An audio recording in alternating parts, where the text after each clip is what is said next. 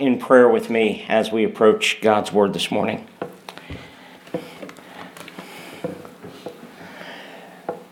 Lord, if we were just to count the ways that you come down and visit us and condescend to us, we would be here all day and still wouldn't plumb the depths of your grace and mercy.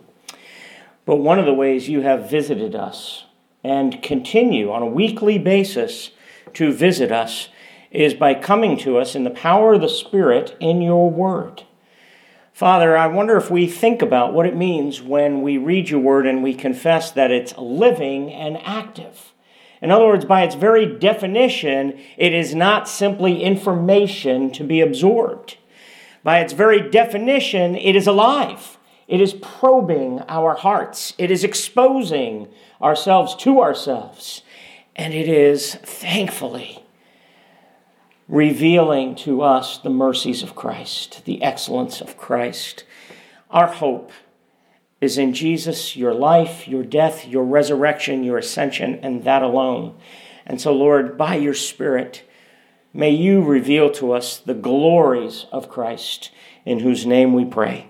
Amen. If you have Bibles or whatever device you happen to bring, or the words will be up here on the wall, or even if you feel like looking down at your bulletins, whatever you might be led to do, our scripture reading this morning the reading upon which the teaching is based is the end of chapter 7 of the book of Romans, verses 21 through 25. So, friends, hear the word of the Lord. Paul writes So I find it to be a law that when I want to do right, evil lies close at hand.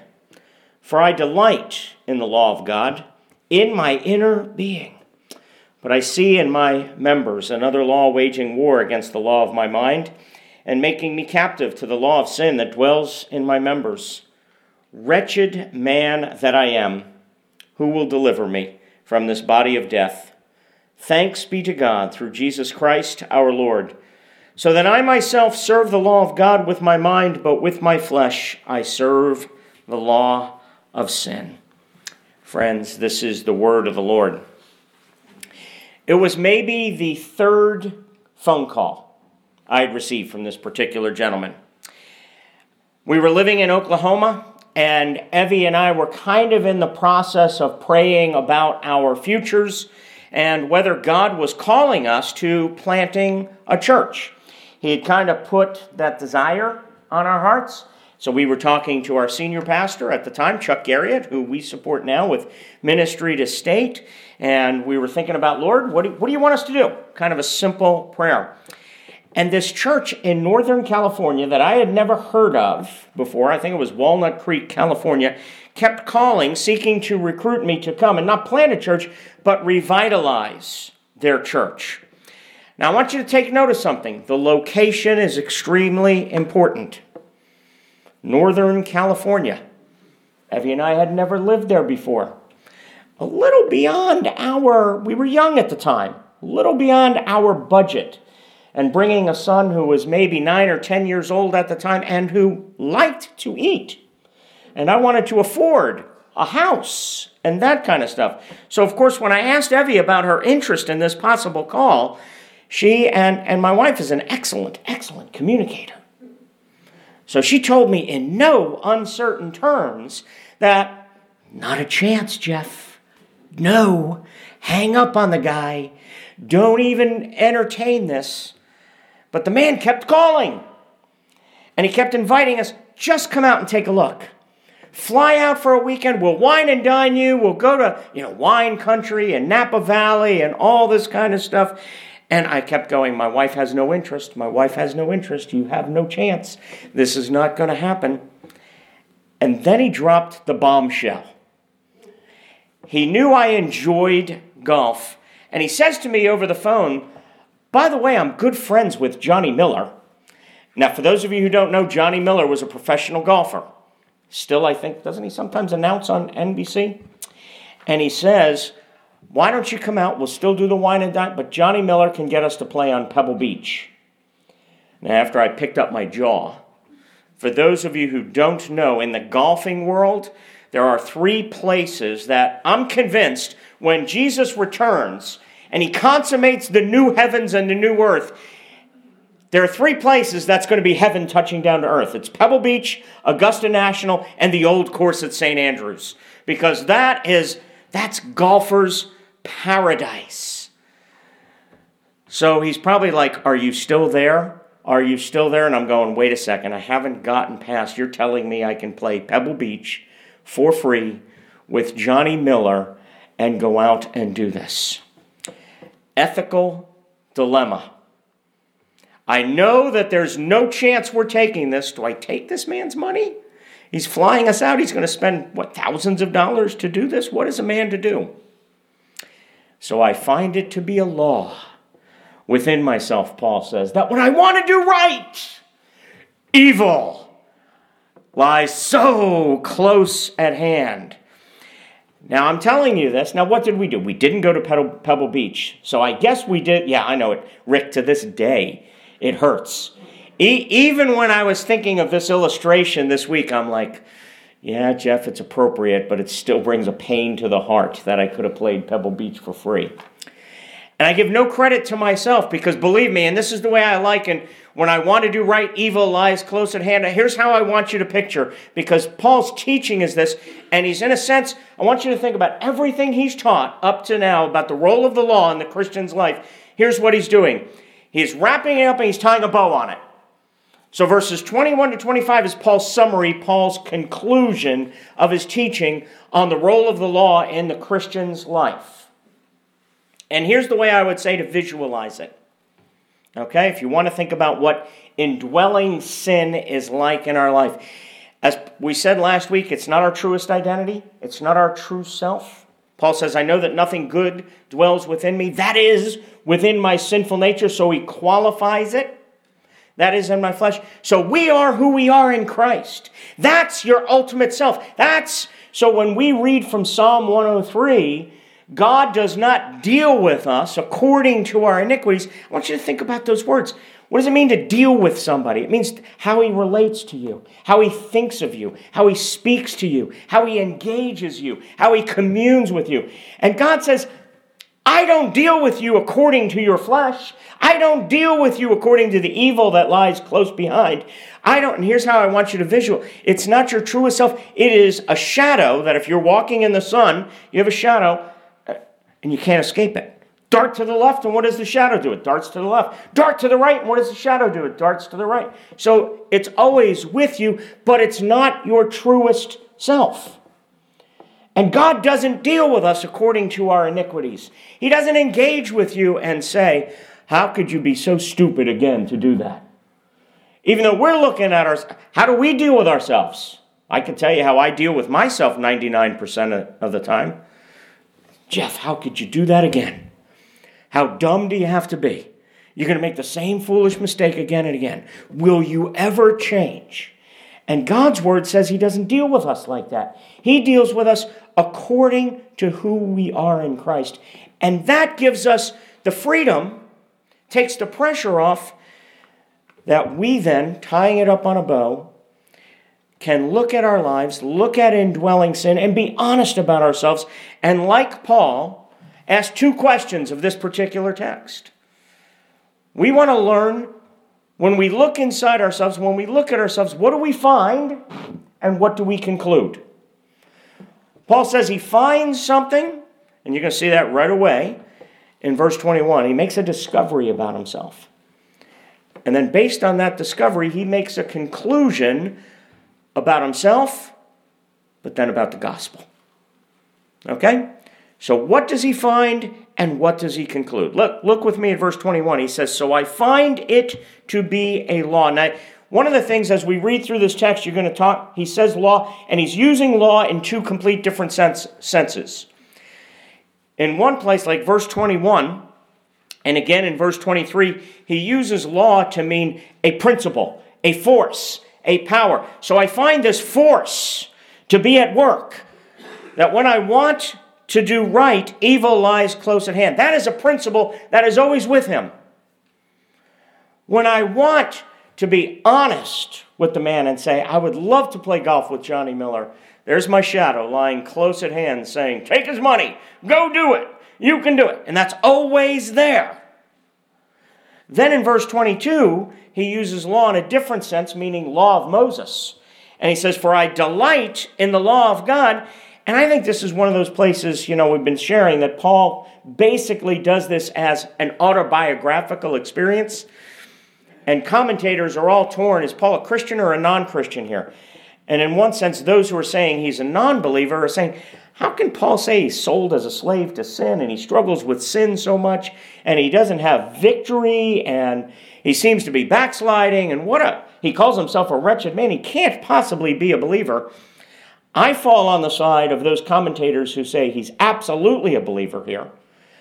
And one of the reasons I think he's a believer is I don't think a non believer can actually say, I delight in the law of God, and then qualify it by saying, in my inmost self in my inner being. So not only do I look at it like we'd look at a piece of artwork and say it's beautiful, Paul's not saying it in that sense. He's saying, no, in my truest self, that identity of who I am in Christ, I look at the law because of what it reveals about God. And in my inmost self, even though it basically reveals to me who I am, who my flesh is, I can look at it and I take great joy in it because it shows me God. So, in my inmost being, I think only a believer can say something that's convicting and exposing me of what I am, I still take great delight in. There's, to me, there's no way a non believer can do that.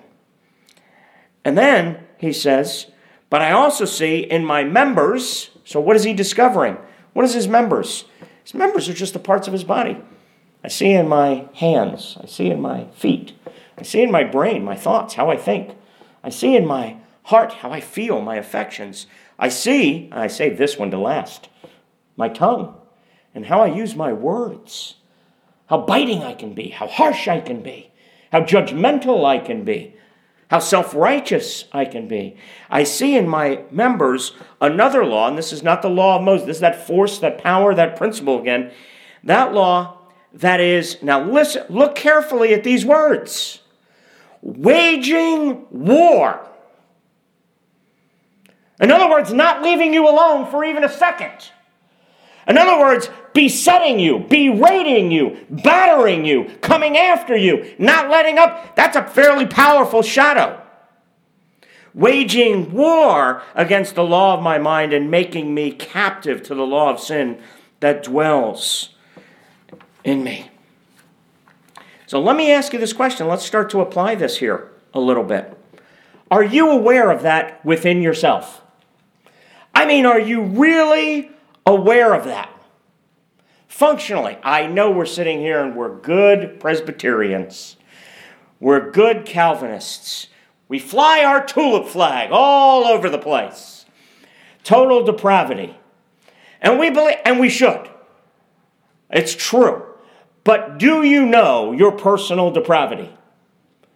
Do you know that that shadow, that indwelling sin, that Paul, can you say with Paul, I find this, I discover this? In other words, if we take as kind of the measuring rod of how we are to relate, how Jesus relates, and I think I'm bi- being biblical here, aren't we called to be Christ like? Isn't that what it means? our sanctification, we're becoming more and more like Jesus Christ. So our behavior, not just our, but how we relate, is to be conformed to Jesus Christ. So if that's kind of our measuring stick, our measuring rod, so to speak, we're to be Christ like. Where do we see how Christ relates? I think one of the best places to look is the Beatitudes. What a beautiful picture of how Jesus relates with humility. Blessed are the poor in spirit. Blessed are those who mourn. Blessed are those who are meek and gentle. Blessed are those who hunger and thirst for righteousness. Blessed are the pure in heart and the merciful and the peacemakers, not the peacekeepers, the peacemakers. So, can we say that I find this within myself? When I want to be humble, there's arrogance right there lying close at hand. When I want to be meek, there's harshness lying close at hand. When I want to be merciful, there's judgmentalism lying close at hand. Or are we so completely sure of ourselves, of our actions, or our motives?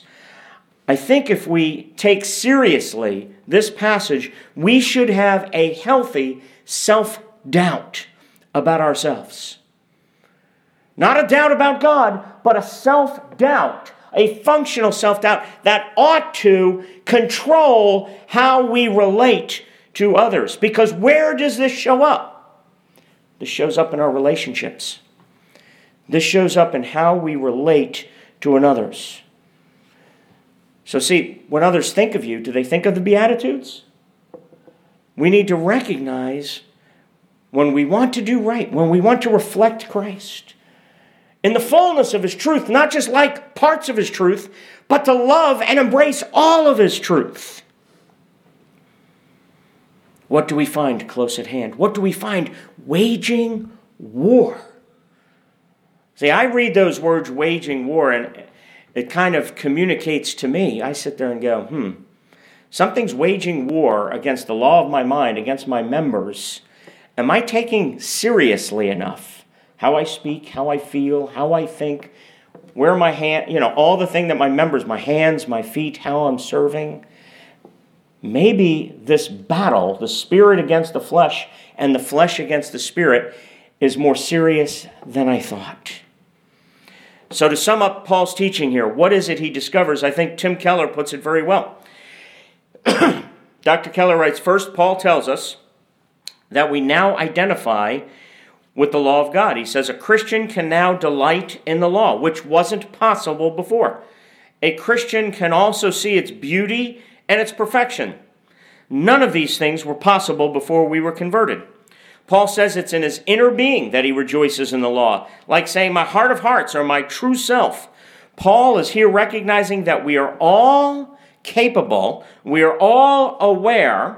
So I guess I'm asking you the question how aware are you of conflicting desires, of, in a sense, multiple selves?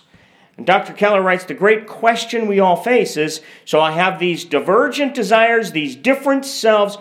Which is my true self? What do I most want?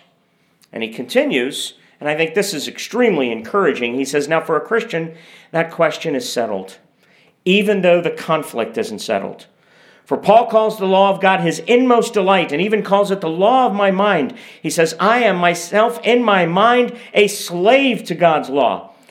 Of course, he sees that there's still a powerful force of sin and rebellion within, but those desires are not truly him. It is no longer I myself who do it, but it is sin living in me a Christian has had, listen to these words, a Christian has had an identity transformation. Who you are is a new creation in Christ. And if you view yourself that way, why are you still trying to prove yourself? Why are you still trying to validate yourself? Your truest self delights in, finds satisfaction in, finds meaning and purpose in, finds acceptance, finds worth, finds approval, finds significance in Jesus Christ. That is the real you. And if you know that's the real you, you can look at your sin, you can look at the shadow for what it is. You can look at yourself and say, that is true ugliness, because who I am in Christ is true beauty. That is true immorality because who I am in Christ is just as gorgeous, just as moral, just as devoted, just as spiritual as Jesus is.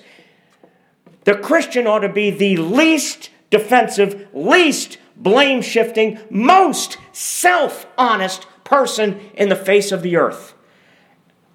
And friends, do you recognize how beautiful a community, how attractive a community we could be? If we weren't so defensive to the world out there? Have you looked around at the world lately and instead of seeing all the polarization and division, just look into the hearts of people and see how lonely they are? Greg Thompson is a PCA pastor that I'm kind of fond of and think of, you know follow in his writings a lot. And he describes the mission of the church beautifully. I love how he puts it. He says the church is simply to be And see, it's not this great, extraordinary thing we're doing. He says we are to be the faithful presence of love in the midst of the absences of the world. Now, I want you to think about that.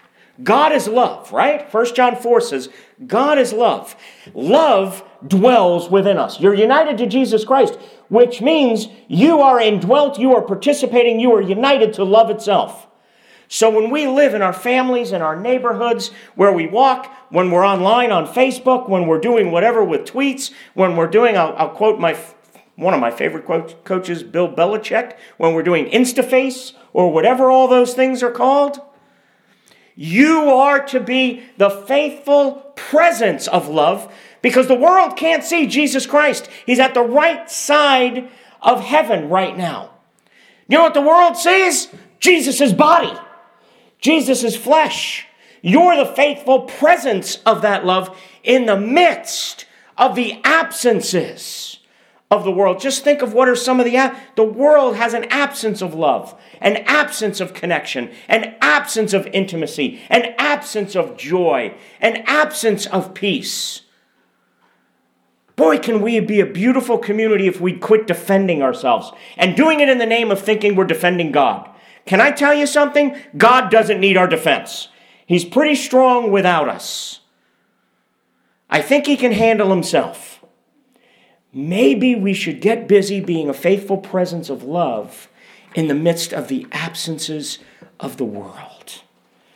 If we would not be, if we could say, My truest self, I delight in the law of God. I am who I am in Christ, and that's my greatest joy. How free can we be to be a community of love in the world? Paul says, bow number one. That's what I discover. That's what I find. And based on that, he makes a conclusion. And his conclusion has two parts. Okay? More the bad and then the good. We're getting to the good. Look at his conclusion. He starts Wretched man that I am, who will deliver me from this body of death? How many of you are sitting out there and going, okay, Paul, a little bit drastic, don't you think? Pouring it on a little thick. Wretched man that I am? Can't you just say, oh, I blow it a few times? I'm flawed. I've got some character. You know, I'm trying the best I can, but I make a few mistakes. That's not Paul's self assessment, is it? His self assessment as a Christian is wretched man that I am. Almost like saying, chief of sinners. Who will, and, and notice he doesn't say, who will help me? Who will help me overcome? I have a bad self image.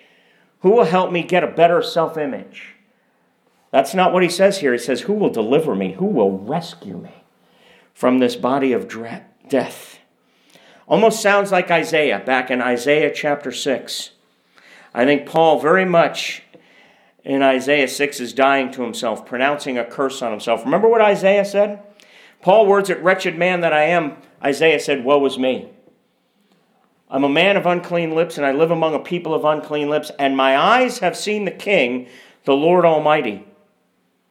Where has Paul seen the King? Where have his eyes seen the King, the Lord Almighty? I'll tell you exactly where he's seen him. When you see the law of the Lord, you see the King.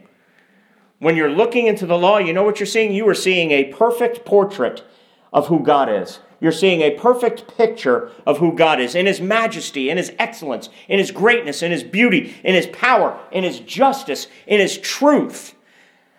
And Paul says, I've seen the King, the Lord Almighty. When I look at the law of the Lord, I've seen the King, and what does it do? It causes me to say, I make this conclusion wretched man that I am. Who will rescue me? Who will deliver me? from this body of death. You know what Paul is doing? He is dying to himself. He's not saying he's flawed and needs a better self image. He is dying. He's remembering Jesus' words if anyone wants to follow me, he must deny himself and take up his cross and follow me daily. For whoever wants to save his life, whoever wants to hold on to his rightness, hold on to his agenda, hold on to his preferences, hold on to his ambitions, hold on to his dreams, whoever holds on to himself Here's the promise he will lose life.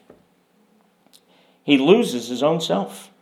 But whoever loses his own life for me and for my sake. Whoever says, I take God's marching orders, I've died to myself, and God, I am your, like Mary when she found out she was pregnant with Jesus and didn't understand it, treasured these things in her heart, had no clue. Talk about mystery of mysteries, the virgin birth. Little bit of mystery there. And what does she say? She says, Behold, I am the servant of the Lord. May it be done to me according to your word. Before Jesus ever was born and uttered the words, he must deny himself and lose. What was Mary doing? She was losing her life. She was saying, I don't get it. I don't understand this. This doesn't make any sense to me. This is mystery of mysteries. But I'm the servant of the Lord. May it be done to me as it is according to your word. See, do you want to know why we don't experience more ongoing, continuous renewal? You don't want to understand why our prayers seem so anemic? Why our witnessing either shallow or non existent? Why our worship dry and stale? Why our hearts cold? We don't want to die. We refuse. It's a battle of the wills, and we refuse to die to ourselves. We hold on to being in control of our own lives. Not being in control, saying, Wretched man that I am. See, we have to face it. That's a scary prospect. If I make that conclusion, that declaration about myself, and I say, Who will rescue me from this body of death? I'm left not knowing. What will that rescue look like? If God really rescues me, He can ask me to do anything. He may ask me to go to Africa. He may ask me to go to Northern California. He may ask me to say no to playing golf with Johnny Miller. He may ask me to love my neighbor. He might, may ask me when I know I'm right and my neighbor is wrong. He may ask me to be quiet and hold my tongue so I can be a faithful presence of love because maybe this person's absence of love is more important than my saying, I'm right. He may ask me anything. And he's the Lord, which is why we crown him with many crowns, and I am his servant. Paul makes the conclusion, Wretched man that I am, who will deliver me? And then he says, Thanks be to God through Jesus Christ our Lord.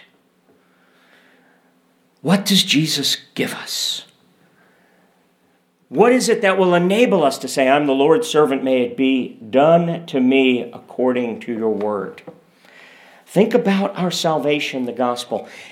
And friends, I'm afraid we truncate and reduce the gospel too much when all we look at it is as justification.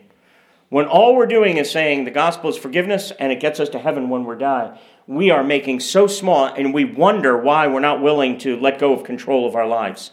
The gospel is so much bigger than that. When Paul is thinking, thanks be to God through Jesus Christ our Lord, I can't help but he's thinking about the truths and the realities of like Ephesians chapter 1.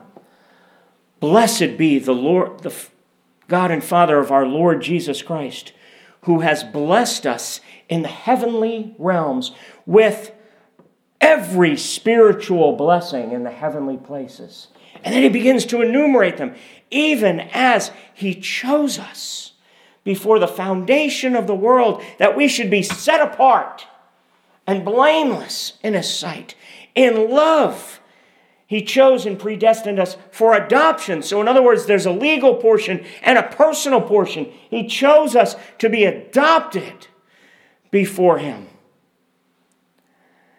In him we have redemption through his blood, the forgiveness of our trespasses, according to the riches of his grace, which he tsunamied, he lavished upon us in all wisdom and insight, making known to us the mystery of his will. He cares about you. He communes enough with him to say, Let me call you into my council chambers and open my heart to you, and I'm going to share with you the mystery of my will the sending of Jesus Christ to unite all things in Christ, things in heaven and things on earth. And I'm going to give you the Holy Spirit as a down payment of this, guaranteeing the things of the future. Do you understand the fullness, the comprehensiveness, the scope, the width, the height? That's why Paul prays in Ephesians chapter 3 may we be strengthened because we're too weak to understand how wide and how long and how high and how deep is the love of Christ and to know the love that surpasses knowledge, that we may be filled with all the fullness of God, so that we walk out into the world full, so we can be a faithful presence of love in the midst of the absences of the world. Thanks be to God through Jesus Christ who regenerates us, turning our hearts of stone to hearts of flesh, giving us new life. He doesn't one of C.S. Lewis's most famous chapters in Mere Christianity. He doesn't want to make nice men, he wants to make new men.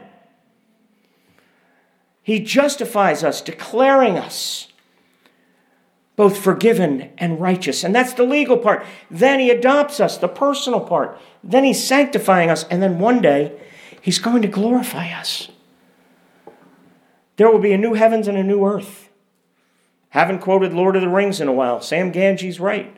Everything said is going to become untrue in a moment, in the twinkling of an eye.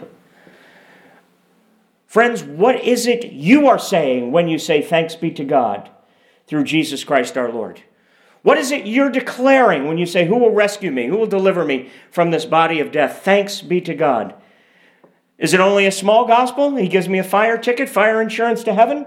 So I better just kind of be quiet and put up with this life until someday I go to heaven? Or are you overwhelmed with the glory of the good news that Jesus is the world's true Lord? Thanks be to God through Jesus Christ our Lord.